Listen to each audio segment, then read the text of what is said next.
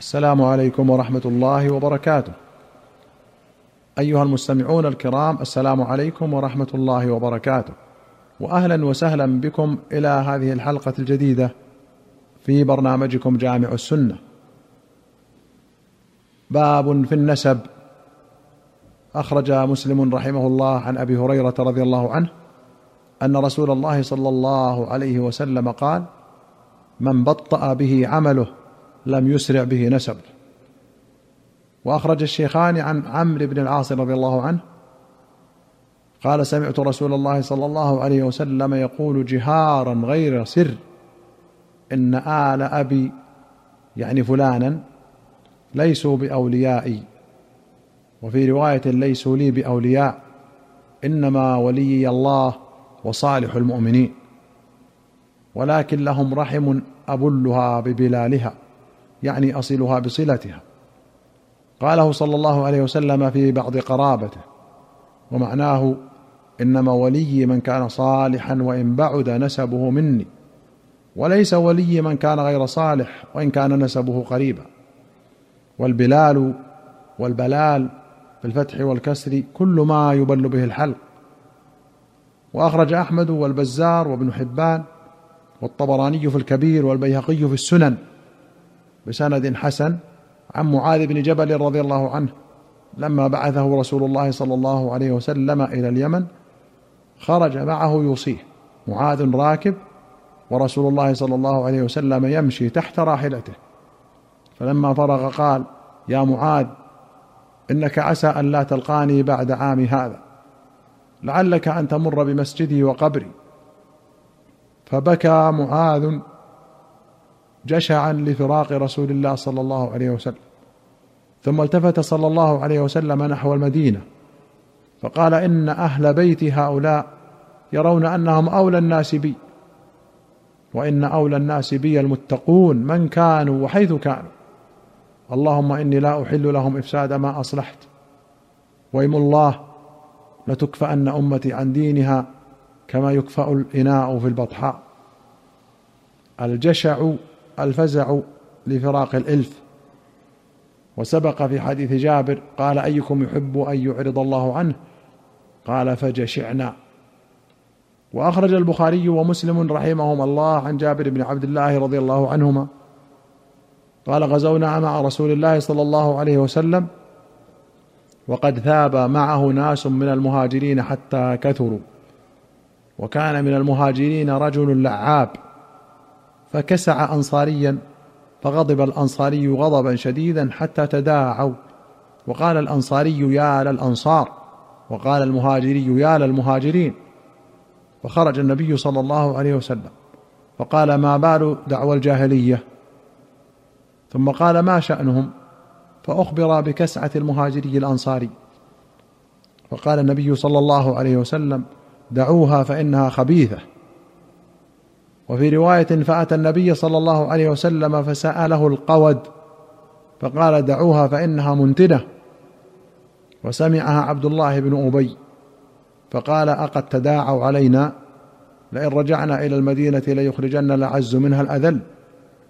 فبلغ النبي صلى الله عليه وسلم فقال عمر يا رسول الله دعني أضرب عنق هذا المنافق. فقال صلى الله عليه وسلم دعه يا عمر. لا يتحدث الناس أن محمدا يقتل أصحابه. ولمسلم قال اقتتل غلامان غلام من المهاجرين وغلام من الأنصار. فنادى المهاجري يا للمهاجرين ونادى الأنصاري يا للأنصار. فخرج النبي صلى الله عليه وسلم فقال ما هذا؟ دعوى أهل الجاهلية؟ قالوا لا يا رسول الله إلا أن غلامين اقتتلا فكسع أحدهما الآخر. فقال صلى الله عليه وسلم لا بأس ولينصر الرجل أخاه ظالما أو مظلوما. إن كان ظالما فلينهه فإنه له نصر وإن كان مظلوما فلينصره. الكسع أن تضرب بيدك أو بصدر قدمك على دبر إنسان أو حيوان. وقوله دعوى الجاهلية هي قولهم يا لبني فلان يتداعون بها لنصرة قرابتهم. وقد وصفها صلى الله عليه وسلم بذلك لمن تعزى بالمهاجرين والأنصار فكيف بمن تعزى بغيرهم من القبائل والاعوان وأخرج مسلم عن أبي مالك الأشعري رضي الله عنه أن رسول الله صلى الله عليه وسلم قال أربع في أمتي من أمر الجاهلية لا يتركونهن. الفخر في الأحساب والطعن في الأنساب والاستسقاء بالنجوم والنياحة. الأحساب جمع حسب وهو الفعل الجميل للرجل وآبائه.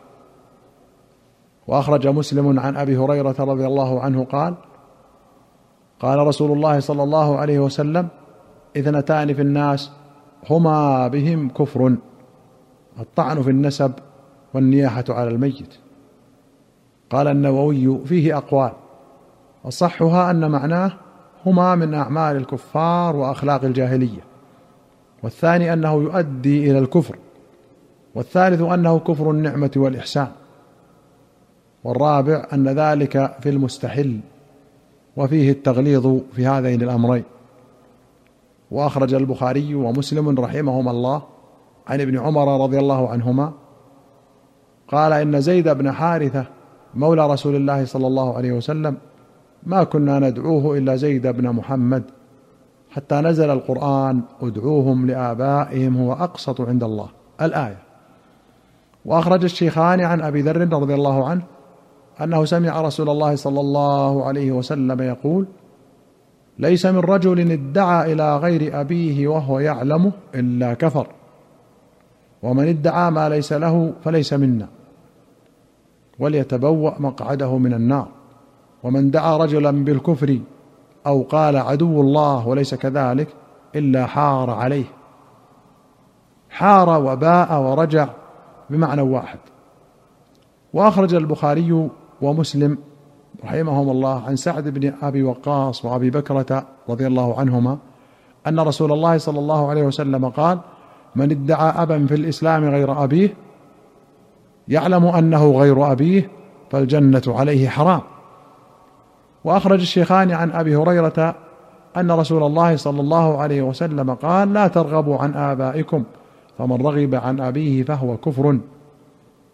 والكفر هنا وفي هذه الحديث مثل ما سبق بيانه وأخرج البخاري عن إبراهيم بن عبد الرحمن بن عوف قال قال عبد الرحمن بن عوف لصهيب رضي الله عنهما اتق الله ولا تدعي إلى غير أبيك.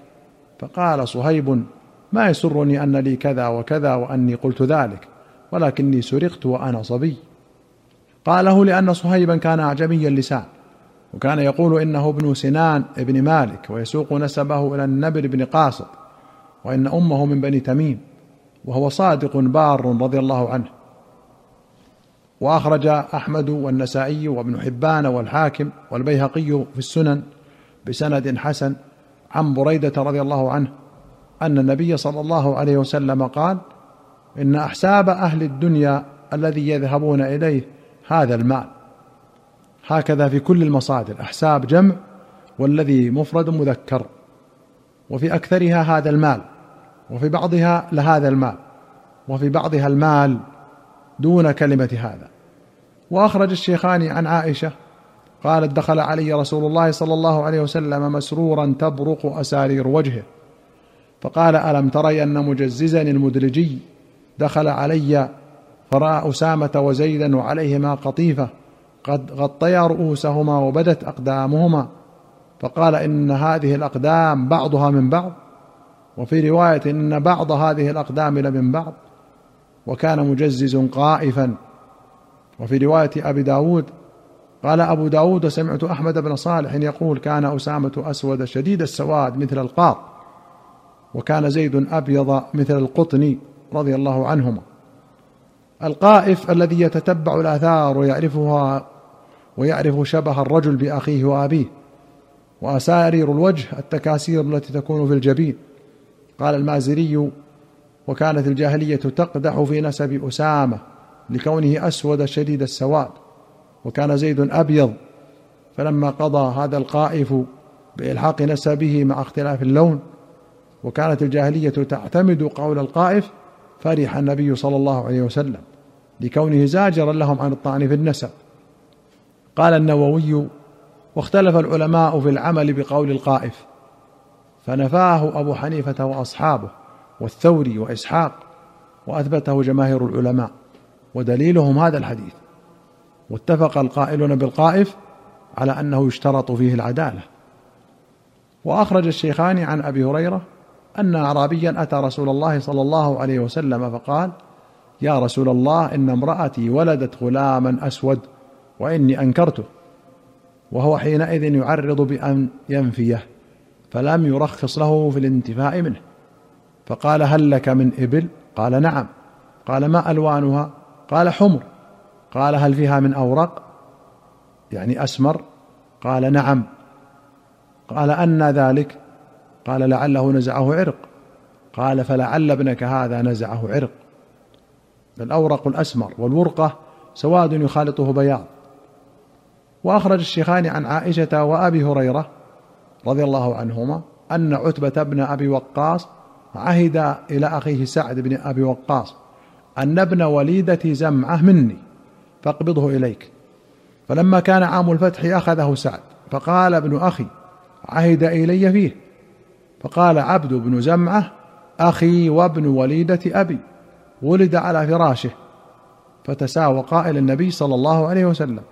فقال سعد يا رسول الله ابن أخي قد كان عهد إلي فيه أنه ابنه انظر إلى شبهه. وقال عبد بن زمعة أخي وابن وليدة أبي ولد على فراشه. فنظر رسول الله صلى الله عليه وسلم إلى شبهه فرأى شبها بينا بعتبة. فقال صلى الله عليه وسلم هو لك يا عبد بن زمعة الولد للفراش. وفي رواية الولد لصاحب الفراش وللعاهر الحجر. ثم قال لسودة بنت زمعة احتجبي منه لما رأى من شبهه بعتبة فما رآها حتى لقي الله عز وجل. وفي رواية فنظر رسول الله صلى الله عليه وسلم إلى ابن وليدة زمعة فإذا أشبه الناس بعتبة بن أبي وقاص. فقال رسول الله صلى الله عليه وسلم هو لك هو أخوك يا عبد بن زمعة من أجل أنه ولد على فراشه. وقال صلى الله عليه وسلم احتجبي منه يا سودة لما رأى من شبه عتبة بن أبي وقاص. أيها المستمعون الكرام إلى هنا نأتي إلى نهاية هذه الحلقة.